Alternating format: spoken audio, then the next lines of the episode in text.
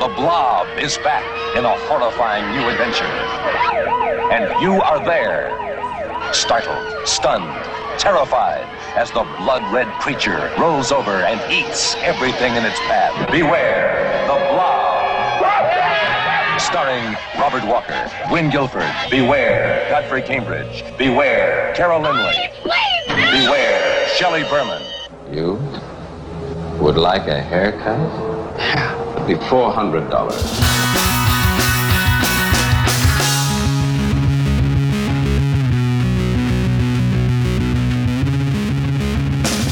All right, welcome to 70 Movies We Saw in the 70s, Episode 2. I'm Mike McPadden, author of Teen Movie Hell and Heavy Metal Movies. Joining me is. Ben Reiser, uh, film programmer with uh, UW Madison. Also, uh, just an all around what they call bon vivant. They do, accurately. Yeah. So, uh, let's just reintroduce the concept of this uh, episode, of this whole podcast. Wait, I want to. I just want to read this email you sent me an Sure. hour ago. Yeah. And Mike said this is an hour before we're recording today's podcast. After a re-listen, I think we need to get right to the movies as we go forward. All the loose reminiscing is great, but I think we should work it into the discussion of the film, then save space at the end to just talk non-movie stuff. So you're saying spending 40 minutes talking about anything but films on the first podcast of our podcast entitled 70 movies we saw in the 70s was maybe not the best idea? Well, I think it was a good idea, but not the best, maybe. I think Yeah. it was it was stupid. It was really stupid. I'm amazed that as many people listened to it as they did, but I'm with you. Okay, go Yeah. ahead. Go on with your intro. All right. So Sorry to interrupt. that. no, no, that that was a proper modulation. That was a proper uh, interruption. Okay. Uh, so, uh, yeah, we'll reintroduce the concept. Uh, the podcast was inspired by a 1972 photo of five-year-old Ben Reiser and his grandmother outside a Times Square movie theater showing Conquest of the Planet of the Apes, which was in theory, which was the subject of the second half of our first episode. Yeah. Uh, so both Ben and I grew up as obsessive movie kids in 1970s New York City, specifically in Brooklyn. Uh, so this show is all about us revisiting the movies we saw at that time that were essential in making us who we are. So these are the objects to blame for us. Yes. And uh, we're going to kick off this episode with uh, Beware the Blob from 1972. Larry Hagman's Beware the Blob, aka the film JR shot, as it was uh, promoted in an early 80s uh, VHS release with an incredibly ugly cover. It was Son of Blob retitled. Do you remember the cover, the guy holding the cross up to the blob? I, I don't because once I saw this movie probably four or five times uh, on Yeah. TV in the 70s. I never saw it again until yesterday. But I this is something I wanted to ask you. I remember it as Son of Blob. Are you, was it not advertised as Son of Blob on Channel 9? I remember it as both. Okay. Uh, I definitely remember Beware the Blob. And I definitely saw it four or five times, probably the exact same four or five rebroadcasts on Channel 9. WOR. WOR, yes. Which was uh, the which was New York's uh, horror movie station. Well, this is what I wanted to ask you because we grew Yeah. up. I mean, it was a we had a, a bounty of riches. What's the phrase? you got it. A bounty of riches. We had an embarrassment of An riches. embarrassment of riches. That's what I was Yes. thinking. Um, in that uh, we only had broadcast TV growing up. Right. This was pre-cable. Uh, but but in New York City we had we had all these independent stations. We had Channel 11 WPIX, Right. Channel 9 WOR, Channel 5 which was WNEW. At that time, then when it was Fox, it was WNYW. Yeah. But then we also had like the local network affiliates like ABC, Right. Channel 7, WABC, which honestly for me that was the bread and butter because they had the 4:30 movie every afternoon. And that was that was my go-to. And if there was something if there was something like a historical epic uh, on uh, on the 4:30 movie that was going to take cuz these so this would be an hour and a half time slot, right? 4:30 to 6 and then with a half an hour commercials, at most you were going to get an hour of the movie. And, and so anything anything over an hour was split into two days. Yeah, they they uh, yeah. And then they did a lot of And, like, Ben Hur would be the yeah, whole week, Ben Hur would be the whole week. El Cid would be the whole week. right? And I would L bail on those, and so then I would then I would check the TV guide. And actually, I was looking at a TV guide today, and I sent you this one, and it looked like Channel Nine, their afternoon movie started at four o'clock, and They actually had, had, and it was called the four o'clock movie. four o'clock movie, and they had a two-hour time slot. So chances Right. are you could you could watch a whole movie, especially something like Beware the Blob in one sitting. But a question I had for you, and I'm, I'm I, I would be surprised if you had the answer. Is there any way? Is there like a rhyme or reason behind which channels had which movies? Like, is there such I a don't think so. I think to me, it was just who paid for what. Yeah. yeah, but but it was sort of random. It wasn't like PIX Oh, I will say this. Yeah, Uh, channel Nine. When I say that was the horror channel. Yeah. They uh, there's a book. It's very expensive, but it's worth it. About Fright Night, which was their 1 a.m. horror showcase on Saturdays, Uh-huh. which was like right after SNL. You go over to Channel Nine, uh, and they write. They go into the uh, machinations of WOR, and they really wanted to and, like they were horror fans there the guys that were programming. They came very close to showing the texas chainsaw massacre. Uh, and then like and then they said we could show it with no cuts which would freak everybody out. And um but then they like right before they, they were going to air it they were like we can't show this. And you know like hbo has never shown that movie and isn't that wild? It shows all the sequels. That's so weird. Yeah Um, although that is a movie I saw in the '70s, and we should talk about that at some point. Um, Yeah. At the College Theater, I believe. Um, which I saw it in 1981 at the oh, College okay. Theater. Well, it could have been '81 by the time I saw it. I don't. you know what? I want to say, like, for, in my mind, the, the 70s goes to the end of 82. Okay. So we're going to count 80, 81, and 82. Yeah, that's great. Well, I, I can still remember sitting in the second row of the college theater and hearing um, a voice that turned out to be John Larroquette Yes. start that movie and those series of um, flash bulbs going off and those sort of still images. Uh, I, it doesn't get any more terrifying than that. Holy moly. No, that was a movie a couple of friends and I snuck into because it was rated, of course, R. And I kept my eyes closed almost the entire time and took about 20 bathroom breaks. So I didn't really see it until it was on video. Right. Yeah. No, I, I didn't take any bathroom breaks, but I wish I had in retrospect. Um, okay, we're going to get back to Beware the Blob in a second, but I just want to say so, okay, ele- Channel 11, Channel 9, Channel 7, Channel 5. CBS, Channel 2, I think, had some movies. They, they had late night movies, and I think they had some movies on They the had weekend. the CBS late movie, but then they also had the Sunday afternoon Sunday movie afternoon, with the animated yes. opening with the da na na na na na That's a great one. With Charlie Chaplin, and and we'll put this all on social media. And I, I will be more on top of the social media. I had four teeth pulled shortly after we recorded last week. So. Sorry, I, I, I, I actually spent a couple bucks on Facebook and boosted a, a post, and we've Oh, had like all right. thousands of likes and views, and we're all set. But um, Smashing. million dollar movie. What what channel was that? That was Channel Nine. Oh, Now you know the story behind that was like, before we were born in the '60s. They would show one movie five nights in a row for one week. So it, that was the idea, and of course, you know, so they would have it would be. I always heard King Kong, Yankee Doodle Dandy. Those are the movies that my relatives remember, like watching and then rewatching for their favorite parts, and that's really built uh, cults around. Why do you think it was way, called the million dollar movie? That was a lot of bucks back then, and I think that's it. Sounds good. Uh huh. Okay. you know, and, and the opening was the Gone with the Wind theme with the photograph, the the various film eight millimeter films of New York City stock footage. Yeah, which is to me now almost as haunting as the uh, the The chiller, chiller. on Channel Eleven. Yeah, Um, okay, but I want to say for uh, I'll these channels have the following associations for me. They always will. Channel Eleven, Abbott and Costello. Sunday mornings and the TV show. Yeah, Yes, you're more. I I think this is an interesting thing because Abbott and Costello is another bond between us. But I think you're more. You're more Abbott and Costello TV show. Uh, a hundred percent. I love the movies, but I worship the Yeah, television. see, I'm the opposite. I mean, I love the TV show, but it's the movies that I return to all the time. The TV show is is insane. Uh, but one thing I discovered about the Abbott and Costello movies in recent years, when they got finally got released on DVD, and now they're on Blu-ray. I need to get that Blu-ray set.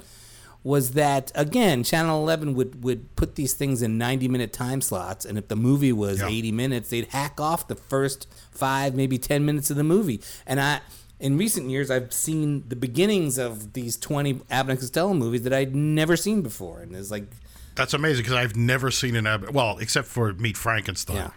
I've never seen one on disc. yeah, you need to. There's there's missing scenes Yeah. from those Channel 11 broadcasts. Wow. Okay, Wow, Channel wow, 11 wow. Abbott Costello, Channel 9 will Yeah. say Beware the Blob. Uh, right. Channel 5 for me was Bowery Boys, which was Yes, on that was also that was a Sunday afternoon. Well, I think did it did it cro- was it was it at the same time sort of as Abbott and Costello? Did you have to pick one? in general, Abbott and Costello. Abbott and Costello was like was like ten thirty to twelve, and Yeah. then East Side Comedy, as it was called, Right. that would come on either at noon or one o'clock usually. So I'll tell you, I wasn't allowed to watch the Bowery Boys. Um, that was like one of the one of the there's two TV shows I remember my parents putting the putting their their foot down and not letting me watch, and it was the Bowery Boys. And they and when I asked them why, they said it was too stupid. Like they were totally fine with that, but Bowery Boys was too stupid. Uh, although I've I've since caught up with Bowery Boys, and I, I love the Bowery Boys. I don't Yeah, stupid yeah. at all. Um, and then the other thing, with the other show, yeah. the other show was Speed Racer. Oh, was I, I remember you telling me then a third show. Oh, okay. What's the third show? Hee Haw, Oh, yes. Yeah. was too stupid. yeah. Which I love. Like one of my favorite things is like when something, either a song or a TV show or a movie, is too stupid and it really freaks people out. And uh, my, I was with my beloved Granny Mackey on uh, East 19th Street, and we were watching Sha Na. And they had like records on their head, and they were doing the twist, like we we we whoa, and she reached for the remote control, like get this, like get it off, get it off, get it like the full George C. Scott and hardcore. And she dropped the cigarette in her mouth into her chair, then yells at me, Michael, go get water. And she's desperately fumbling to get Shana off. This is one of my most cherished childhood memories. Um, so let's keep going. So Channel 5 to me is, um, yeah, I- geez, what comes to I mean, Little Rascals right away. Oh, was but I that know Channel when we were 5? real Yeah. little, yeah, when I were really when we were really little, they were on Channel 11, Hmm. and then they hopped over. Channel 11 also had the Three Stooges. Now, Channel 7, of course, is 430 movie. And I want to say, for me, the Yeah. ultimate 430 movie, not that I think I ever actually watched it, but it felt like it was on every third week, was uh, Judgment at Nuremberg. And that would be one of those five parters. Yeah, that was a five part. That was a yeah. No, we got to make sure something else is on today. Yeah, Yeah. you could go watch Batman or something. Um, and then uh, Well, that's it. What are I the don't other know. ones? Yeah, NBC. that's it, yeah. uh, they didn't have any. and I don't. Did NBC have any movies? Channel 4? they had overnight. Well, well, this is the thing. Oh, right, you is never that their slept. You commercial never slept. commercial time. Right, I stayed up all night, but commercial time was regulated by the government, Mm-hmm. and I believe it was like you could only have 16 minutes an hour. Ah. And the tragedy a- above anything, like the greatest political tragedy in my estimation in history, was the Reagan administration deregulated that, which allowed for infomercials, Mm. Which I discovered when we I was at SUNY Purchase in September, and because I was not like partying or with girls or anything, I went to uh, watch Fright Night one Saturday night, and Home Shopping was on instead, and that was the end of it. And um, so that was so they had to fill the schedules. Channel Seven showed a lot of movies all the time. Uh, they all had overnight movies, and um, yeah, and then Channel Thirteen, which was PBS, they had cool movies too. Yeah, Oh yeah, yeah. They had. Um, they also had American Playhouse. They had those. Channel Thirteen had those adaptations of the Jean Shepherd stories, Right. That are so much better, in my opinion, than that effing Christmas story. It's Ollie Hopnoodle's, Haven of Bliss. Yeah, um, the Phantom of the Open Hearth. Right, right. Fantastic. James Broderick is uh, Yes. the old man. Yeah, Yeah. great, great. And with Jean Shepherd narrating those as well, right? Yeah. Yes. Yeah. Yeah. Yeah. And uh, Jean Shepherd. So we should say Jean Shepherd, who everybody knows from A Christmas Story, which is a movie I like a lot. Um, he was on. I never heard. Oh, well, yeah. So from 1955 to 1977, he was on WOR radio. Uh, you know, the show was just an hour. Just he was a storyteller, and that's what A Christmas Story is an adaptation of his stories about growing up in Indiana. I used to. Did he go to another station after WOR in '77? Because I used to listen to him, but You know, he might have. I mean, or had specials and things like that because he was a very, you know, initially he was a big beatnik thing, and then so he was always he always had counterculture heroes. So I would imagine he did stuff with rock stations with like WNEW. Yeah, no, I only I heard him on AM and and as a, and as a Right. storyteller. I never heard him with any guests or anything. It was always just those Right. stories. The best. He's the best. Yeah, no, he never had guests. Yeah. Oh, okay. And um, no, he did though. You like I think he had two guests. One of them was John Cassavetes. Oh wow. Which you know, in Shadows, that one of the opening credits is "Thank you to Jean Shepherd's Night People." They uh, because he raised money to help finance the movie. So, well, we are we are talking a lot about I'm movies sorry. so far. This no, is good. No, that's Yeah, not no. movies. That's Jean Shepherd. And No, I was no. about to go into Long No. John Nebel, but let's go back to the Blob. We'll get. But this is all tied in, so it's not like remember that time at the cafeteria and the It's not. We're not throwing uh, our college roommates under the bus right now. We'll get to that at the end of this broadcast. show. um, so uh, now I saw this. I'm going to say the other movie comparable to this, the Channel Nine, was Curse of Bigfoot. And I don't know that I ever saw Curse of Bigfoot. Or Okay, well we're gonna have to watch that. Okay. It, it the weirdest fucking thing because it starts out. It's clearly it's a 1975 film, and it's just like you know, hippie kids in the in the forest, and they're talking about Bigfoot. There's nothing. Then they go to college. They go to class, and this they bring in this guest lecturer who's like this real uptight, you know, bespectacled guy who's seen it all. like he's a shattered veteran of the world. And he's like, I tell you, monsters are real. And then it's a flashback to a oh. movie from the 50s with the same guy. Like it, it looks like the 50s. I don't know exactly. But they found the same professor and it's like a dorky like come on, let's go out in the woods. But it's a it's a monster movie about a Sasquatch. So, but it's, it's actually a different movie. But they found the star of Yeah. that movie to do this. Right. Um, um, extensive intro, like to, to yeah. flesh it out to uh, feature length and to make it contemporary looking. huh.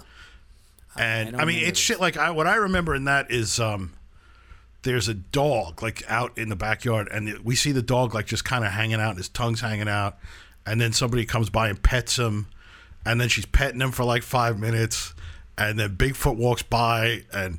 The dog gets scared and runs away, and like that's the kind of padding that's in the movie.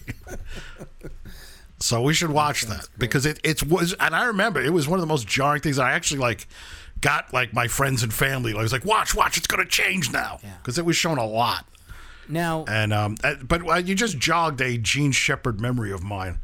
Um, he would occasionally make fun of. Uh, so WOR radio was tied in with WOR TV, and one week the Million Dollar Movie. He said we have no advertise. He said we have no budget because they paid for Frankenstein 1970 with Boris Karloff. So he was going on about how terrible Frankenstein 1970 was. yeah, Frankenstein 1970 was. Uh, I had this great book. Maybe you had it too. I think it had. I can't remember what the cover was. It was kind of green. It was like a history of horror movies, uh, and it had What was on the cover? It's, I can picture it so it's clearly. either Frankenstein or it might be Phantom of the Opera. It might be Lon Chaney Right. Jr. I know. I can picture it. Yeah. Yeah. I actually looked it up a couple years ago and found it and found the cover and I Right. I meant to get a new copy of it. But, Right. Uh, it had it had black and white stills from so many different movies that I'd never heard of, never seen, and still haven't seen, but terrified me just from their black and white stills alone. Like Sure. Some kind of it from outer space thing, but it was like a Japanese. Looked like an early version of Alien. Like this thing was attached to somebody's face. Right. And Frankenstein 1970. For some reason, is Peter Cushing in that movie? Boris Boris Karloff is the doctor. okay. Yeah. Oh jeez. Oh, I, oh yes, I've seen Frankenstein 1970. Ugh, deadly. Yeah, it's terrible. I mean, the gimmick, I think it's from like 1955. Mm-hmm. And the reason I always knew the title and freaked out when I heard the Jean Shepherd reference was I used to go around because I was obsessed with the bombs in the Leonard Maltin book and, and any kind of B movie. And I would always ask adults, what's the worst movie you ever saw? And my uh, Uncle Bobby, like, automatically said Frankenstein 1970. And uh, yeah, it's just so boring. The gimmick is like that they're going to televise Frankenstein bringing uh, a dead body back to life. Yes. And, uh, yes. they do. Yeah. You know, Frankenstein 1970 reminds me of Radley Metzger's Camille 2000. Remind me, remind Right. me to tell you my favorite, one of my favorite anecdotes of all time, but about Camille 2000. I'll tell you that in a future episode. Good. Yes, please. Um, but but okay, so I now by the time Beware the Blob showed up on Channel Nine, I had seen the Blob on the 4:30 movie. That was a big 4:30 movie, Uh, yes, that was a big 4:30 movie. and that's yeah. that was I always loved the Blob and was super excited to find yeah. out that there was Son of Blob or Beware the Blob. right. Um, and then now my memory of it, uh, and I haven't seen it since until yesterday, uh, but saw it however many times in those years. Um, I remember um, uh, liking it, thinking it was really good, and excited to see it, and excited to see it again. But it also, it was to me, it was one of these things. There was a time when I was probably five or six years old, and I was sick. Um, I don't know. I must have had a fever or something, but I was traveling in a car, uh, in the back seat of a car with my parents. I think we were on the East Side Drive for some reason, East River Drive. Um, and there was a big, big bag of after dinner mints on the on the on the Oh, yeah. back shelf of the car, and I just remember eating that whole bag of after dinner mints while being sick, and then after that, never being able to deal with the concept of after dinner mints again, like those chalky things. like I, I'd never been able to eat one. Just the chalks, because sometimes you get the yeah, with the jelly in the middle, and both of those things, Which is nice, yeah. I can't. Yeah. and it's only because I ate too many of them when I was sick. Kind of like when you drink Right. orange juice if you're si- when you're sick as a kid. Oh no, I get it. Yeah, no. After dinner, the chalk with jelly would be something to not overindulge in. and, and for me as a preteen and then a teenager getting to see slasher films and, and, and forcing myself and you know soaking up every slasher film i could find from maniac to i spit on your grave to blah blah, blah all that stuff uh, I, I od'd on them and now i can't even think about watching any of them. It's like i, I, I did too much of that and i can't do it anymore. Um, and but beware the blob was kind of like that for me. Like at some point it got in my head it it, it it, it turned nasty and it turned creepy. And I I, I remembered uh, just feeling bummed out about it. Like I it gave me a bad feeling in my head. But I will say watching it again yesterday uh, I, if I had to say if I had to come up with one word description of it I would have to say flawless or masterpiece I love this movie this movie is fantastic I, I am completely with you. Um, I will say this: uh, it was one of those movies that would give me a headache as Mm-hmm. a kid. I thought it was incredibly ugly, Mm. uh, the way it looked and just the spirit of it. Mm-hmm. But watching it yesterday, I, I had a whole new. Well, I had like an adult's, you know, lifetime of experience yeah to bring to it. Ex- that's exactly right Yeah, and uh, I really loved it. Yeah, it was great. Yeah, you And, know, uh, horror well- comedies rightly have a get a bad name because there've been so many Yes, terrible rightly. ones, Yes, yeah. and the whole concept sounds wrong, and it is wrong most of the time. But this kind of a horror comedy, where the comedy is the comedy and it's funny, and the horror is played straight, which it really is. But Right. somehow they exist in this universe together, and you sort of buy that it's one cohesive universe that's both funny and scary. Eh, perfecto. It's also, I I have to say, it is utterly unique. Mm-hmm. I was like, you know, like Hagman is an actual auteur. Yes. I mean, this is a vision Yes. perfectly executed Yes. that no one else could have pulled off. Yes. And it made me wonder about him. I want to read more about him. I want to read interviews with him. And uh, I watched one thing. Did you did you find look for him? Hagman talks. Uh, Beware the Blob on YouTube. no, no, There's a there's a clip. It's about a five minute clip. He's sitting there with Bill Daily and Barbara Eden at some convention. It's like you know, sometime in the early '80s or maybe mid '80s. right. and somebody asks him about it, and he and he talks about it. Uh, he's pretty funny about it. He's not. He doesn't. He doesn't disparage it too much. Um, he says, that he, you know, he, he makes up some figures which I don't think are accurate. He says that it was made for eighty seven thousand dollars, and I think I've seen a slightly higher price tag. It's, it's 150 on Wikipedia. And then he says, and then it made forty million dollars, which I also think is way No, too get high. out. yeah, yeah, no. but and not that, and he said I haven't seen any of that money, but somebody made. So. Right. A- anyway, I'm sorry. So yeah, so so uh, okay. Let's go. Let's let's talk about this movie. Let's let's So let's, Let's so get I mean it. from the so and, and this was an um, an incredible experience. So from the opening images of Mm-hmm. this film, which is this adorable kitten playing in the grass. Photographed by Dean Cundey. That that that sequence. Yes, my mind completely like erupted. I was like, I remember this every Yeah. detail. I know everything everybody's going to say, everything that Yeah. happens. And really, what it was more than the kitten, though, was this bizarre song, which is incredible. And it's just called Son of Blob theme. And uh, I was like, I, I don't think we're allowed to, but this would be a great theme song for this show. It's, I don't know how to describe it. It's uh, like fairy tale music, and then surreally, it he, it's it fades out and screams come in. Then it goes back to the happy music, akin to so if you know the uh, Baroque Hoedown by Perry and Kingsley, which is the uh, Disneyland Electric Light Parade music. It's of that school, which is music that I have been obsessed with at various times in my like '60s Moog synthesizer. We're talking about the opening theme and not what happens in the next scene with Godfrey Cambridge, where there is this sort of comic porn music that kind of kicks in. But okay, Yeah, but no, no, no. I'm yeah, talking about that The opening theme, is insane, music. which also is kind Yeah. of porno. But you're right; it keeps it fading into these screams, and they sound like kids screaming, and you're like, "What is going on here?" Yeah. Like, is is, is this kitten I- witnessing some death and destruction in the background? And, and it's sad because you know the kitten's going to get blobbed right away because he's there.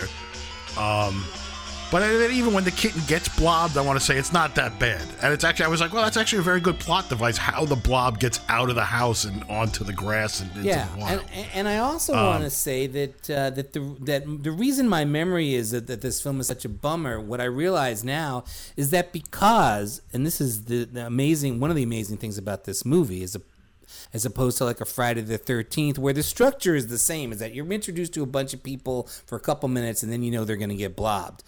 But the thing about this movie is Right. that by and large, all of the characters are so appealing. The performances are great. Yeah, yeah, the yeah, characters are well realized. Hagman gives everyone enough room to do a little bit of business, and you sort of get into them. And then it's a bummer that they're going to get killed by the blob because you kind of want to spend some more time with them. and that to me is an adult thing. Like I've become, eh, you know, I, I really, with rare exceptions, and they have to be extremely artful or some other kind of uh, selling point. I can't watch horror movies anymore. I'm just I'm not interested in them because I, I it's like I, it's enough pain and suffering in the, in my life. Yeah, that's what that's. I think that's part of me in the slasher movie stuff. But yeah, Yeah. Yeah, yeah. And uh you know, and, and I even felt that watching this, even though it's the blob and it's campy and just saying they're getting blobbed is funny and they probably had a great time doing it. It's still a drag because it really is like one after another. It's like this is a unique creation, but with a, a u- unique actor being given room to improvise. Well, and right, and it starts with Godfrey Cambridge, um, and um, and what's her name? Who plays Godfrey's wife? Mar- Marlene Clark. Yeah, I was like, what impressed me is that I've seen her entire filmography: Putney Swope, The Landlord, Night of the Cobra Woman, Slaughter, Ganja and Hess, The Beast Must Die, a Channel Eleven perennial that had the fright break. Mm-hmm. We had to guess who the werewolf was, Yeah. and Switchblade. All right, and so she plays Godfrey Cambridge's wife. He's just come back from some sort of polar expedition, and he's brought back this sample of the blob. And for some reason, he's camped out in their living room in a tent. Like I don't understand what that's about. right, it's a full campsite. Um, and to me that's just part of like the weird improv and and the whole counterculture vibe that uh, you know let's we can get into that a little bit here so there's a scene much later as there's like kind of one celebrity or semi-celebrity cameo after another where hagman himself is with burgess meredith and del close who is essentially the father of improv comedy as we understand it from second city and you know kind of just raised everybody that we love in sctv and snl and stuff. And um it makes me wonder and so much of it like when they get to the bowling alley is the socking it to the ugly american in the you know classic national lampoon firesign theater tradition so it's like was, was is he is he some kind of freak? Was he dropping acid larry hagman? And we got to find that out yeah. It seems like he was right, It- it- it- especially in this in his in his appearance in this. He's got the beard. Um, and he's and and of all the improv scenes, maybe the loosest and most sort of Like, like, what the fuck were these guys doing? Is the one with him and Burgess Meredith and Del Close, who I, I didn't recognize at first and was dreaming, and he kind of looks a little like him. I thought, Sure, is this Bill sure, Daily? yeah. Did are they doing an I Dream of Jeannie reunion in this thing, Right, which would have been fantastic. But yeah, those three guys, I don't No, understand a word any of them are saying or what they're carrying on about. Um, but yeah, Hagman definitely seemed like he was. Uh, He looked like uh, Sterling Hayden in uh, The Long Goodbye. Yeah, with the beard. yeah, but it, it, it breaks my heart that this was the only film he wound up Yeah. directing because Even though they were developing Curse of Blob. yeah, he has that thing that some directors who had been or are actors that they have where they they they seem like they're really good with the other actors. They know how to Yeah. you know they know they know how to cast a film and then they know how to get the best out of their performers. Yeah. Because everyone on this film is so appealing to me. And then- well, and- with a few exceptions. And then it looks so goddamn great, and that's a result Yeah. of uh, Dean Cundey, I would imagine, and, and the other visual team. yeah, although he's not the main cinematographer. No, he's the second like unit second DP, unit. He does like the he does all the animal work, but it is a really I think a good looking film, and there are some amazing transfers available for free online right, Right. now. Um, uh, if you know where to look for stuff, go for it. Um, but um, but I thought the special effects are, are remarkably Really good, yeah. in this thing. And apparently it was just it was silicone or something that they dyed, and, and it really it worked very well. Yeah. A, a lot of it is obviously sort of like reversed footage, Yeah. where you know, so the thing looks like it's creeping up somebody's arm instead Yeah. of just falling down it. But, but I never, it never distracted me from the movie. At No, every, I mean, at every charmingly effect so. I was like, yeah. this works. Yeah. I, the really impressive one to me was when the fly initially gets eaten by the blob. So there's just a can of blob on the counter, and a fly lands into it and just goes bloop, just slinks into it. I was like, that was really effective. Yeah. Um, so yeah, so poor Godfrey Cambridge, he gets blobbed, his wife gets blobbed, and then uh, you know this local lovely hippie chick shows up. Uh, Gw- Gwynne Gilford is the actress's name. In real life, she's the mother of actor Chris Pine. Yeah, I'm. not- She's like one of the few people in this film that I wasn't really familiar with, um, and I don't know that I've seen her in anything else. But it is No. kind of interesting that that her son is Chris Pine. Is our modern uh, Captain Kirk? Yeah.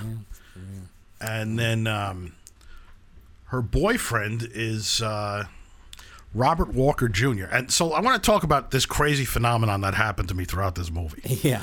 So I'm watching this, uh, and the guy, he's a hippie, he's got long blonde hair and everything. I was like, ah, he looks like Charlie X from Star Trek. It was Charlie X from Star Trek. And then later, so this happened a bunch of times. There are two hippies in a sewer pipe singing a song, an amazing song, smoking a joint. Yeah. And I was like, that chick looks like uh, Shirley from Laverne and Shirley. And it was really Cindy Williams. And then uh, Gerrit, so the, there's a party and a guy in a gorilla suit is like hamming it up. He takes his mask off. I was like, that looks a lot like Gerrit Graham. It was Gerrit Graham. That was a weird thing. But the guy who looks like Bud Cort is not Bud Cort. Yeah, there's always one. one turns out not to be the person you were thinking. Like, um, uh, Robert Walker Jr.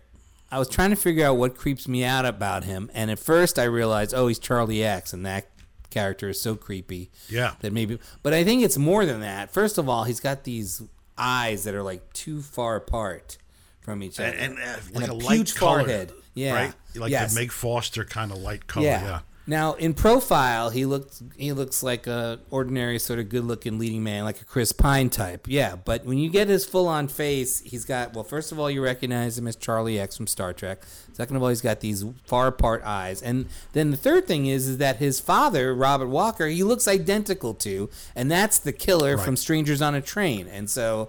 Another one of the creepiest characters Yeah, of all time. Absolutely, So, yeah. this dude's got like the looks of the creep from Stranger on a Train, and plus he was Charlie X. So he's got a lot Right. going against him as a leading man.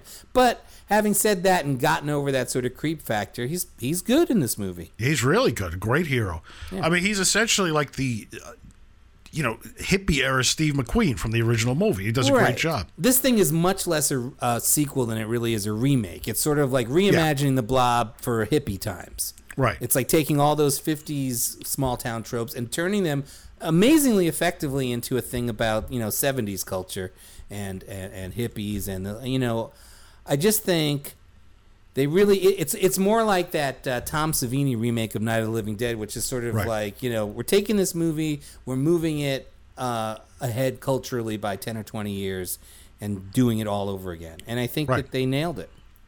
I, I would agree with you completely. So, uh, the next prominent actor who turns up in the movie is Richard Stahl, who is the uh, harried local square. And the panicking hippies run his car off the road a couple of times. He has these comic breakdowns and freakouts because they knock out all his cases of Miller Genuine High Life, which many people drink many cans of throughout this. Yes. And um, Yeah. Talk to me about Richard Stahl. he's one of the most familiar uh, sitcom actors from the 70s and 80s. Bald guy, big nose, um, and very funny. Uh, I did not realize he was a member of the committee, which was a, you know, one of those great hippie comedy troupes like Fred Willard's Ace Trucking Company, or uh, you know the the Credibility Gap. Um, and uh, of course, the committee is in Billy Jack, which is one of my favorite movies, and and the scenes of the committee are what make that movie feel so fucking long. Yeah. How great would it have been if, in the middle of those committee scenes in Billy Jack, the Blob had rolled in and taken care of and allowed like- us to move on to the Billy Jack portion of the interrupted their street theater, as they say. Except for like one of the absolute best scenes of the movie is when the the kids from the Freedom School go into town to meet the town council, Yes.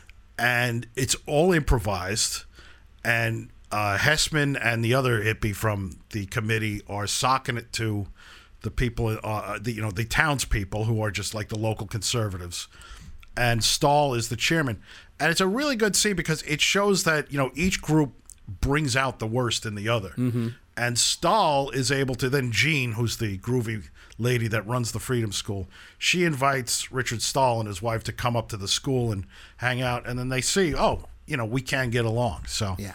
It's a beautiful thing. We will do a Billy Jack spectacular at some point. So Yeah, and, and I- it's interesting because the same thing kind of happens with Richard Stahl in this movie, in that he be- Yeah, he's yeah. the antagonist for the first half of the movie. He's constantly chasing Robert Walker and and and Chris Pine's mom around town, like he wants them arrested. yeah, Gwynne Gilford, yeah.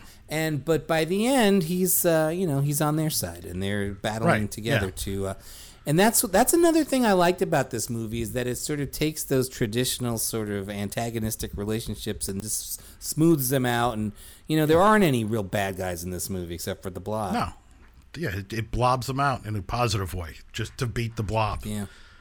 Um, I want to say also just a little plug here. Uh, you know, uh, Richard Stahl plays Mr. Flugel, the drunken, handsy dad in uh, Private School. Available now from Blue on Blu-ray from Shout Factory with a commentary by myself and Crackpot Cinema co-host Aaron Lee. Nice. And Ben and I, we can not announce the name of the film, but we recently did a uh, commentary for a Blu-ray that'll be coming out. When do we get to announce our Blu-ray? Uh, it's up to the company. So. Okay. Yeah. No, I mean, normally they're very like like some of them make you sign like a you know non-disclosure Oh, really? and everything until Okay. that. Right. But then I, I did one yesterday, and Kat Ellinger was like, uh, "We did a commentary for this Tony Curtis." I was like, "Okay, I'll announce it too." Right. Well, that's I saw that and I was like, hey, how Yeah. come we can't say what we did? Kat Ellinger's busy blabbing. Yeah. I love Kat. She's the best, and we had a great time with that movie. So. We, let's get back on track. here. All right. But uh, so, oh, the hippies in the uh, sewer pipe. We should talk about that song, Captain Coke. Just yeah. completely incredible. Yeah, that's a crazy, a crazy number. And the the guy playing that is uh, Randy Stonehill, who is uh, one of the pillars of contemporary Christian rock, like one of the forefathers of '70s Christian rock. And what made it interesting is that he put out like new wave Christian albums Oh. that I want to hear now. Oh wow, yeah, I want to hear those too. I like that tunnel scene because then the cops show up and there's a really nice little sort of scare moment where the one cop is talking to them and all of a sudden he looks up to his left because there's some kind of noise and I think as the audience that it's the blob coming to get him, but it's really Right. it's just one of those jump scares and it turns out to just be his Right. his fellow sheriff. But I thought this is another nicely directed, nicely shot moment and, and, and you know, a good little scare. Nice job, Larry Hagman. Truly, yeah. So, uh, you know, and then the Blob's reign of terror is like a lot of comedic cameos. So you have Dick Van Patten as a scoutmaster, all that stuff was really funny. Yeah, though we Um, never get to see what happens to Dick, right? He just sort of. Uh, yeah, no, that was one thing. I, I read that he was blobbed, but I don't. I didn't see any blobbing going on. But do you know that that little blonde scout who has the most business with the cigarette lighter and shows up again at the end? That's Larry Yeah. Hagman's son. Oh, I did not know. Yes, That's yes. good. Yeah. Also, here's I wanted to say one other thing about Godfrey Cambridge. Godfrey Cambridge is Yeah. the star of another movie that uh, was theoretically a comedy, but haunted me as a kid. Um, that also would show up, I think, on the 4:30 movie, maybe Million Dollar Movie. I don't know. The Watermelon Man. You ever seen this thing? I have, yeah. Where yeah, yeah. it- I know. I, I saw it. I think it was late night on television. It wasn't the four thirty. Oh, okay. Well, I wouldn't have been late night Yeah. for me. So at some point it got Right. shown, and uh, that's amazing that they would show that as an after school movie. uh, maybe it was a weekend. movie. I don't know, but it, it Right. definitely wasn't Yeah. late night for me. But um, well, what is the premise? I forget. Is he a black guy who turns white or a white guy who turns black? You know, I can't, I can't remember. I think he's a white guy who turns black. But for some reason, I can't remember. yeah, it might. It, And I know there's a, like a like an underground lesbian remake called The Watermelon Woman from the '90s. oh, really? And that not a remake, but like a reimagining. okay? And yeah. that's again about somebody who changes skin color. It's, I think it's the same Oh. premise, but I don't remember the racial hmm. direction of the switcheroony. right. All right, maybe we might ha- we might Yeah, have to revisit the watermelon man. some Yeah, no, no, we definitely will. That'd be a great one. Yeah, I mean, we'll just tiptoe carefully as hell through that one. What else was What else was Godfrey Cambridge in? Do you know? Uh, off the top of my head, no, but he was a familiar presence. Uh, I think he was on like Laughing Mm-hmm. and things like that. Like, see, you'd see him. He was around. I'm gonna. I'll look him up while we talk. very funny in this movie. So, uh, yeah, one of the things that I remembered wrong happily about this was uh, the naked Turk in the bathtub, who's this big, fat, like Tor Johnson looking dude uh, with a fez on it. And he uh, played by pro wrestler, much like Tor Johnson, uh, Tiger Joe Marsh. And he has a little Yorkie dog. And I remembered him throwing the dog into the blob, like to feed the blob, but that does not happen. No, he doesn't throw him in, but he also kind of encourages him to go investigate. So he, he almost yeah, throws him yeah. in, but you're right. He, it's not Yeah. malicious, certainly. Yeah. Um, Yeah. yeah. He's But, like uh, the uh, he's like the Iron Sheik, but like 20 years earlier. And I was looking through his credits, and I like that in The Swinger from 1966, he plays Burly Greek. So he had a handle on the uh, large, you know, the body descriptive uh, ethnic types for a while. All right, let me just give you two Godfrey Cambridge titles Yeah. while we or three because one came up last week. But uh, he was Gravedigger Jones in Cotton Comes to Harlem. Oh yes, He's yeah. also in Bye Bye Braverman. wow. and- okay, I just saw that not not too long ago, thanks to Gilbert Gottfried. Yeah. Right, a big Gilbert movie, and The President's Analyst, which we mentioned last time. Yes, yes, yes. Wow. Well, that's Because why? Because Severn Darden was in that one too. That must have been why, yeah, because that came up, yeah. And um, yes, and I misidentified Severn Darden. That was a. We'll do a fact check at some point. Yeah, we'll do it at the end there after we're done discussing Beware the Blob. so Okay. you know, and then it all leads to this, you know, very you know exciting, well executed action climax, special effects climax. I thought the blob coming through the lanes in the bowling alley was as cool a monster effect as I've ever seen. I don't even know how they did it. I there's a bunch of shots in this movie which I'm assuming are miniatures. Right. They have to be miniatures, but they don't look like miniatures. Yeah, I was Including that, that shot you're Yeah. describing. I'm like, what? Yeah. These are like some of the best miniatures I've ever seen. Yeah. Beware the the blob. Um, yeah. Uh, oh, let's talk about Shelley Berman. Yeah, Um, who plays a uh, barber in this? yeah. Do you know who plays the kid who's gonna get the haircut? I don't offhand. No, I should have They had a nice up. chemistry. A They nice did. That's a good improv scene. And Shelley Berman is most familiar to audiences now as Larry David's father in Curb Your Enthusiasm. But uh, like Del Close, you know, one of the pioneers, and architects of modern comedy, uh, hip stand-up comic in the '50s, along with like you know Mort Sahl and and uh, you know a, more commercial version of Lenny Bruce, but no less uh, impactful or innovative. Yeah.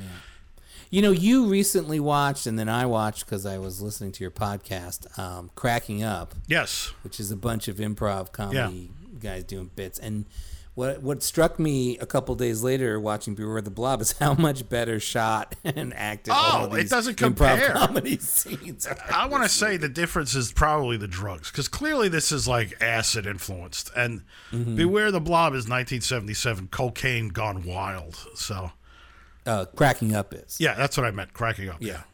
Yeah. No, Beware the Blob is acid. Cracking up is cocaine. Yeah. This movie reminds me um, of some.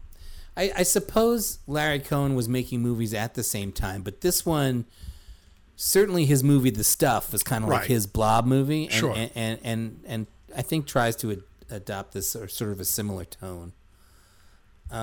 With a much more pointed, uh, you know, satirical mission Right. and what have you. This is just a really is well made, unique monster movie set in this weird hippie world of California. yeah. Yeah, the guy who plays the sheriff, um, oh Richard Webb. Right. What are some of his interesting credits? He was a um, he appeared in more than 50 films, including many westerns, and he was also in Out of the Past. The Night Has a Thousand Eyes. I was a communist for the FBI. Carson City. He may best be remembered today as the star of the 50 television series Captain Midnight. Oh. Uh, but I thought he was. I thought he. I thought his character was interesting because for the most part, he's played sympathetically, and he Yeah. seems to be sympathetic towards the hippie kids. Toward the kids, he's he's tolerant of them. Yeah. Although Yeah. he has this one crazy racist moment with uh, his black deputy, Right. Right. When he says, "What the hell does he say?" He says um, something about eyes and U's. Yeah. It's. I mean, you know, just very indicative of the time, Yeah, but still not, you know, not beyond the realm of affection between coworkers and friends. right. Although he's that's also the same guy that he banishes to the coffee shop during the climax of the That's right, yeah. thing. But then He, he, also seen Night of the Living Dead, probably. yeah. Right. But then he also takes a turn at the end where it's his sort of um, arrogance and pomposity that, that as he makes a speech to the TV cameras, it winds up Yeah. um, costing him big time. Yes. So he's making. So, as usual, they freeze the blob Yeah. in all versions of the blob, and uh, yeah, the sheriff is right. He's he's puffing up his own. Uh, he's tooting his own horn, as we say, and uh, a TV light falls onto the frozen blob and defrosts a little piece of it, and we get the you know the great the end question mark ending. Yeah. You know who I love in this film is Carol Lynley. Yes, And- well, she's always a treat. And I was trying to figure out what it is that I loved her most in and why what I why I know her so well. And I still am not sure, but I realize she is the star of Bunny Lake is Missing, and that's a movie I, I Yeah. like a lot. But what do you That's an amazing movie. Yeah. What's what do you think of when you think of Carol Lynley? Uh, I don't. I can't think. Give me a second here, because now I'm blanking. Now I'm blanking. Bunny Lake is a rock solid one. Yeah, it's great, but I don't think that that's the movie. I feel like Carol Lynley made an impression on me in my childhood, and that wouldn't have been Bunny Lake, which I got into later on. No. And maybe it's this movie. I don't know, but I feel You like know, that's a good point because it could be Beware the Blob, and then you were just she was just stuck in your head. So, uh, well, she was also in Poseidon Adventure. oh, that's it. That's the answer. That's what I think. When I think of her, I think of the Poseidon Adventure. Okay, that makes sense. And uh, just going through her credits now, there's a lot of interesting. Under the Yum Yum Tree was a movie that used to be on uh, TV a lot when we were kids. oh, and she was in The Night Stalker. Oh, well, there you go. I mean, the Poseidon Adventure and the Night Stalker. Right. Some, you know, that's both the same year as this, uh, 1972. How about that? Now I didn't realize that she's in Balboa. I, I had no idea. I don't know what Balboa is. Oh, isn't that one of the? Oh, that's not the Rocky movie. I don't know what. It, No, I don't no, know what, I that's don't know Rocky what I Balboa. don't know what Balboa is. no, this Balboa is from 1983. yeah, and and when you click on it, the Wikipedia page takes you nowhere. Yeah. and she's in the Maltese Bippy, which I did try to watch a couple of years ago and failed on TCM. I like that she's got a 2003 credit called "The Light in the Forest," and Wikipedia lets you know no connection with the 1958 movie. Okay. And then you can just close the page. Thank you. That's the information I was looking for. yeah. Um, uh, she was a very. She's been on. She was on 11 episodes of Fantasy Island as Vera's character. So, oh, well, see, this is how we Yeah. know her. I mean, she's just, yeah, but she's a she's a pleasure. I like her a lot. always a treat. Um, all right, so let's talk a bit about. I mean, th- so that's sort of the movie we gave you. Uh, Jack H. Harris, Yeah. who was the executive producer, uh, executive produced the original Blob in 1958, uh, Beware the Blob, and then the 1988 remake, which has become this great, like, beloved cult film. I saw it once. I, don't, I didn't like I it. I didn't like it either. I saw it when it came out. I was like, this is garbage. Yeah. Um, the one interesting character in it is the preacher, like the, the crazed kind of, you know, leisure suited preacher who, like, you know, rescues the blob to bring on Armageddon. And that's played by Del Close, which is a nice little. Uh, I did not know that until today. But I want to say uh, the the shocking thing. So Jack H. Harris doing a little research.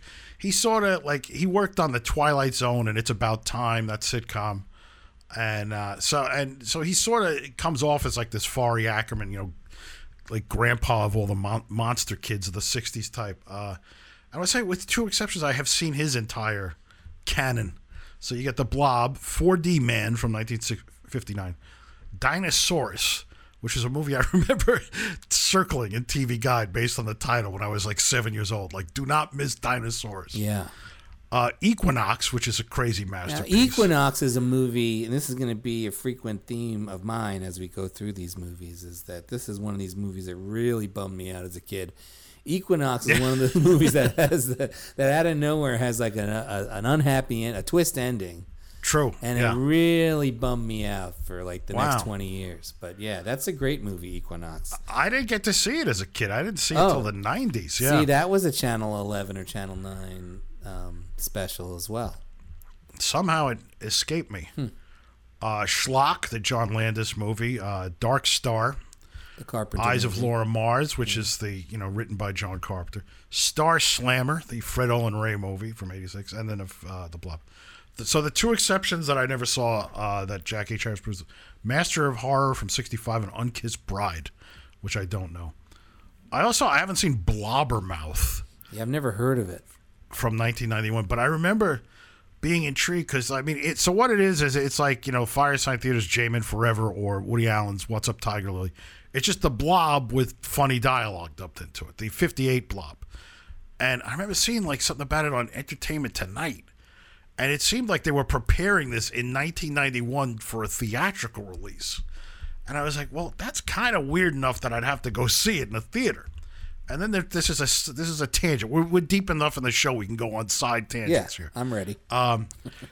Also in '91, so there was that shitty uh, Kevin Costner Robin Hood movie, which I actually did fall asleep in, and um, but I read at the time that the ribald Tales of Robin Hood from 1969, which is a German softcore movie, got a theatrical re-release, and I was like, it, I, I was waiting for it, or it was gonna get the theatrical, and as far as I know, it did not play New York, and I was like almost exclusively seeing movies on 42nd Street at that point. So I mean, it would have played there if Yeah. it was playing anywhere. So, but I mean, it didn't get like a midnight release or anything, but.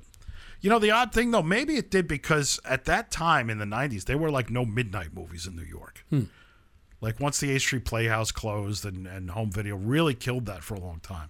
They remained big in Chicago and, and especially I mean, Los Angeles in particular, but um, in New York, there was just a dearth of them. There was the one Rocky Horror. So you never got to see Blobbermouth, and you never got to see the the ribald tales of uh, Uh, I have since seen a little bit of Ribald Oh, okay. Tales because something weird video put it out, and I was like, well, I gotta watch it. Right. Yeah, no, it's a German sex movie from 1969. right. Uh, so, yeah, I put it in, and then you know, Uh-huh. it didn't last long. it wasn't ribald enough for me. So, um, the co-writer Jack Woods was the director of Equinox, Ah, aha. and then and then Dean Cundey, who worked on the uh, was the second unit DP, uh, was then Carpenter's DP on Halloween in the Fog, and then. As I wrote in my notes here, all the biggest Spielberg and Zemeckis crap in the 80s and 90s. Yeah. But he has a great exploitation uh, filmography too. Uh, that includes Rock and Roll High School, Ilsa Harem, Keeper of the Oil Sheiks, Black Shampoo. In fact, uh, Graydon Carter, who directed Black Shampoo, used him a lot. He used him for Without Warning, um, Creature from Black Lake, Riri Moore's Human Tornado, and Satan's Cheerleaders, which was a Channel Five perennial. Yes, To see that on Oh, there all the time. He might be my personal favorite cinematographer. I mean, he, he you know, growing up, I, I thought he was, you know, just on the basis of Halloween alone. But Hol- Sure, the guy who did Halloween, Rock and Roll High School, and second unit on Beware the Blob. I mean, that's He's uh, that's a resume, man. As a sainted figure. And the thing, Carpenter's the thing. Uh, yeah, he's a genius, Dean Cundey. Who else you got? Uh, I'm in my notes where it says notes on the previous episode. Oh. Whatever it was, I got Okay, wrong. I- I so that was Severn notes. Darden, Yeah. who I uh, incorrectly identified as the evil dean in Real Genius, and someone rode to the rescue and informed Ben that I was wrong. So that's corrected now. Severn Darden was a uh, sympathetic professor in Real Genius. Dean Cundey, I guess he didn't direct it. He, he his his directorial debut is Honey We Shrunk Ourselves. Oh, that was a Disneyland Okay, attraction. there you go. I saw that. Oh, look at you. It was good. Yeah, it was really good. It was one of those 3D, you know, surround like they spray you with water and stuff. All right. Hmm. Uh, he shot the Adam Sandler movie uh, Jack and Jill. A movie I love, There you go. which has also become a, uh, as Danny Peary puts in the back of the guide for the film fanatic, a CM. Uh, the Alamo Drafthouse has screened that uh, back when, you know, uh, we should know we are in you know the plague times, but Yeah. back when they had Weird Wednesdays, Jack and Jill had become one of their most popular films. Wow. So what Yeah, does CM in recent years? Cult movie. Oh yeah. He has like all these like little uh not every movie. So in the back of this book, so Danny Peary is a hugely influential on me, author of cult movies and a book called Guide for the Film Fanatic. In the back he says, So I've given you five hundred movies, here are like a thousand more. And it's just titles. And once in a while he'll say like he has like a little letter guide that says like CM, cult movie, CC, camp classic uh, PR, personal recommendation. S, sleeper. And the best one is T, trash, non essential. and the only one I can think of, and this is what's killing me, is I just had to rebuy the guide for the film fanatic because of all the books I own. It's the one that falls apart the most. Yeah. Uh, the only one I remember is the the Undertaker and his pals. Ah, T. that's the only non-essential. T. No, no, no. There's a couple of T's. I think Oh. there's three T's, but that's the only one that I can think of. At the Oh, moment. I see. So. I got it. I'm stymied till I get that uh, used guide for the film fanatic. All right. Here's here's my here, here's our report from the rabbit hole that I that we went down with our friends and with ourselves after last week's podcast. And this is good because we've talked an hour more or less about the blob. And if Yeah, we're trying to no, keep, we did it. We're trying to keep these things to 70 minutes for 70 films in the 70s that we saw. So we have a good 10 minutes to kill now. You guys, if you don't, not interested in our personal crap, turn it off. you are. We're going to spend 10 minutes correcting shit we said incorrectly last week and settling some scores, issuing some apologies, um, uh, doubling down on some on some insults. Uh, first of all, John Tell, I was going to say, let's start with John Tell. my college roommate, heard me refer to him as my dumbass roommate, and, and, and then texted me, "Dumbass? Seriously? Yeah, you dumbass." no, I John, love you, John. also Love you, John. reminded me of something I had completely forgotten. Yes, good. Where I said in college that I had met Howard Stern and shook his hand and talked to him. Eighty percent of that is a lie. So it was a was a lie. I would say uh, some percentage of that. What it was, I, I completely forgot I did this. So in high school, uh, in the summertime, I worked these Irish mafia union jobs as like a doorman or an elevator operator in these buildings in Manhattan. And it was like to make sure I had like no social life and it- like my development as a human being would be stunted. Right, sure. I'd work either four to midnight or midnight to eight. And you definitely wanted the midnight to eight because you could read and, and do whatever you wanted. But um, I was working. I did a midnight to eight once, and I was listening to Howard. I snuck it, and um, so I was not far from K Rock, and I heard him say something. So the, I believe it was the program director was named Pat Evans at that time. So this is '86, and he said Pat is out scouting some location or something. So I said I, I'm just I'm gonna go see if I can just meet Howard. So. I went up and told the receptionist, I'm Pat Evans' nephew, and I'm going to meet her later. Can I just hang out here for a little bit? And the receptionist said, Sure, that's fine. She'll, she'll be back later. So I hung out. I picked a good time. Like I timed it for when the show would be over. And um, I, I sat about 20 minutes, and then, yeah, Howard walked through the lobby, and I, I waved, like, hey. And he, like, he gave me a little acknowledgement, like, hey. No, there was no handshake, no talk, which is why I completely forgot that Right. it ever happened. Yeah, you didn't forget the story. You forgot the lie. Yeah, exactly. Happen- yeah, exactly. Yes, happens yeah. to me all the time. Yeah. So thank you, John Tell, for bringing that back. Yeah. I want to say Howard. It was like before he went rock and roll. He was wearing like a mint green Hawaiian shirt that I thought actually looked. I mean, much cooler, obviously, than the way he actually dresses Right, uh, right. or has since then. John also says it was he who uttered the line, "If we don't get more listeners, I'm going to kill myself." So I don't know. He might have the tape. To Well, I don't want to say so. I want to say, John, that was not a. Uh, a, a comment against you having the wit to say such a thing. I just thought you didn't have the evil streak that Ben had in in college to say such a Little do you know John Tell and his evil streak. because John is very funny, and I really, I really like worshipped you guys. Yeah, that was crazy. when I got there. but I appreciate it. we'll have to have John Tell on the show at some point. Though I don't know if he ever saw any movies in the seventies. My sense of John Tell is he, he lived like a veal, like in a box in, in Long Island. Well, do you remember the name of the town? No, Long it wasn't. Island, I think. yeah, it wasn't. Dix Hills. Dix Dix, Hills, Hills. Dix Hills. Yeah. Um, you know, he came to he came to school. We were we were both a year ahead of you, or two years ahead of you, I guess. Two years. yeah.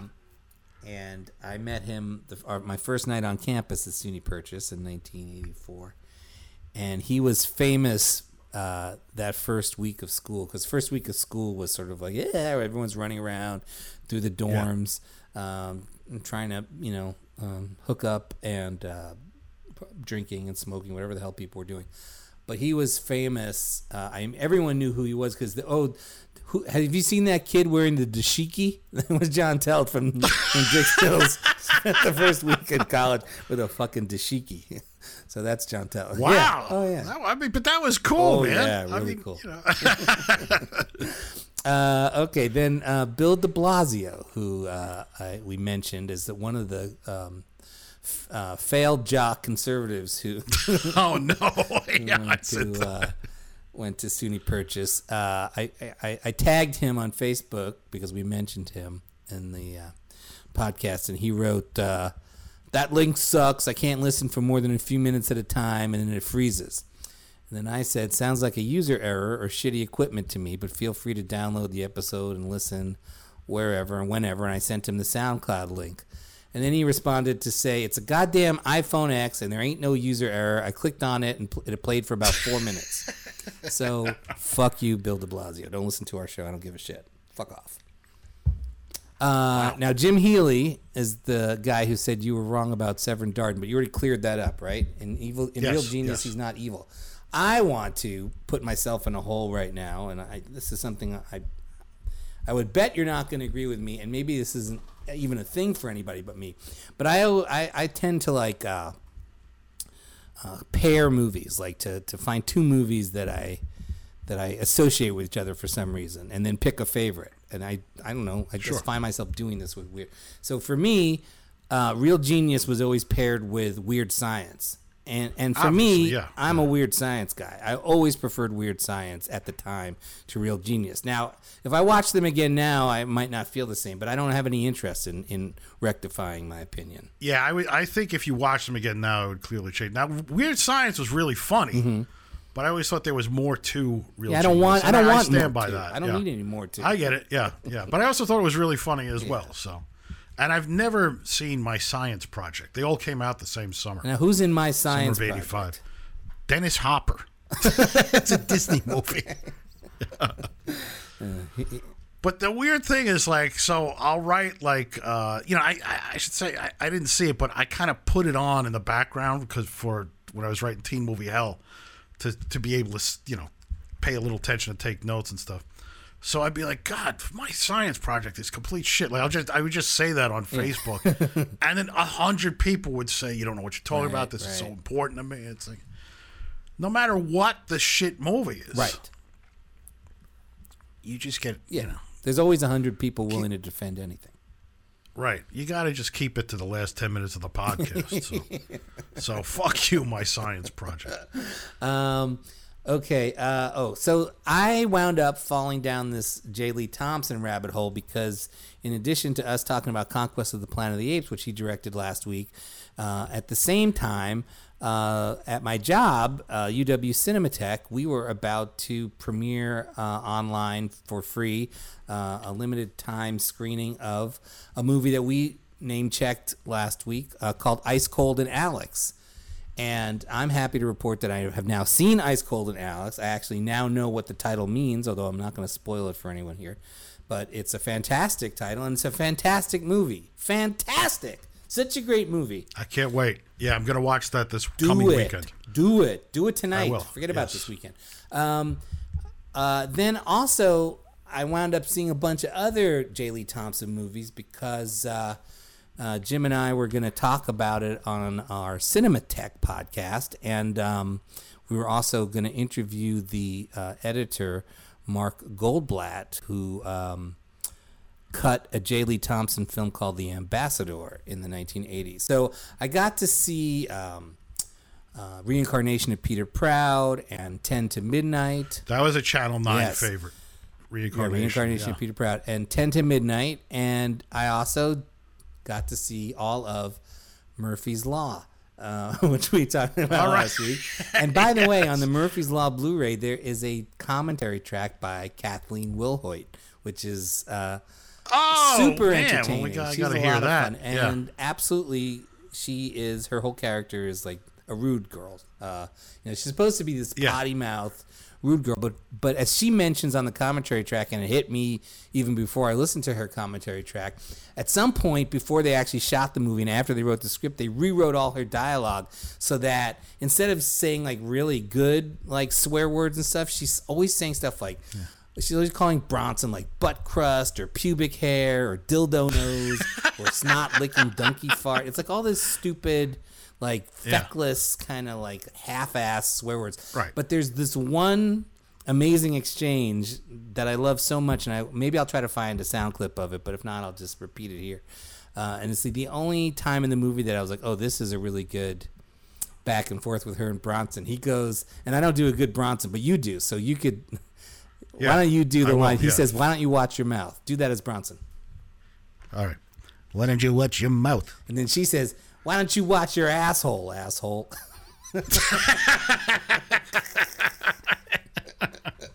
I can't see it. Yeah. So anyway, so that's good, and I think we should also mention that um, J. Lee not only directed Conquest, but he also directed the unwatchable, as Mike McPadden says, uh, Battle for the Planet of the Apes. Yeah. So Boy, oh boy. took the yeah. good and the bad. Yeah. Um, so that's it for my stuff that we went down the rabbit hole. Do you have anything else So- you need to clear up from last week? No, I think this was a good. this was tremendous. This was great. We should discuss what we're gonna. So people are like, do you have the seventy movies picked? I was like, no, yeah. and we don't. I mean, you know, hopefully it'll be seven hundred movies. I just it was just a catchy name. So, um, you mentioned Benji. I know Yeah. that's up on Amazon Prime. You up for that? Or I'd love to do Benji. Let's do that. Okay. Um, and then soon, uh, we might have a special guest to talk about. Yeah, and let's let's do this in a couple weeks because I gotta probably hook you up with a copy of the movie to watch. Um, two minute warning. oh yeah, please, please, yes, yes. Yeah, and we have the Yeah. return. I'll find it. I'll see if I can Oh, find well, it. I think I've got one though. Um, I oh yeah, I have please. That'd be great. Yeah. yeah, yeah, great, great. Now that that'll be momentous. That'll be momentous. That'll be too momentous. Yeah, that's gonna Like be a two-minute warning. a wild episode. Um, but yeah, let's let's yeah let's change the pace here with uh, Benji, the original Benji. All right. So uh, we don't have a sign off. We got to work on that too. So Oh yeah. Um, fuck you, Bill De Blasio. I think that's. good night.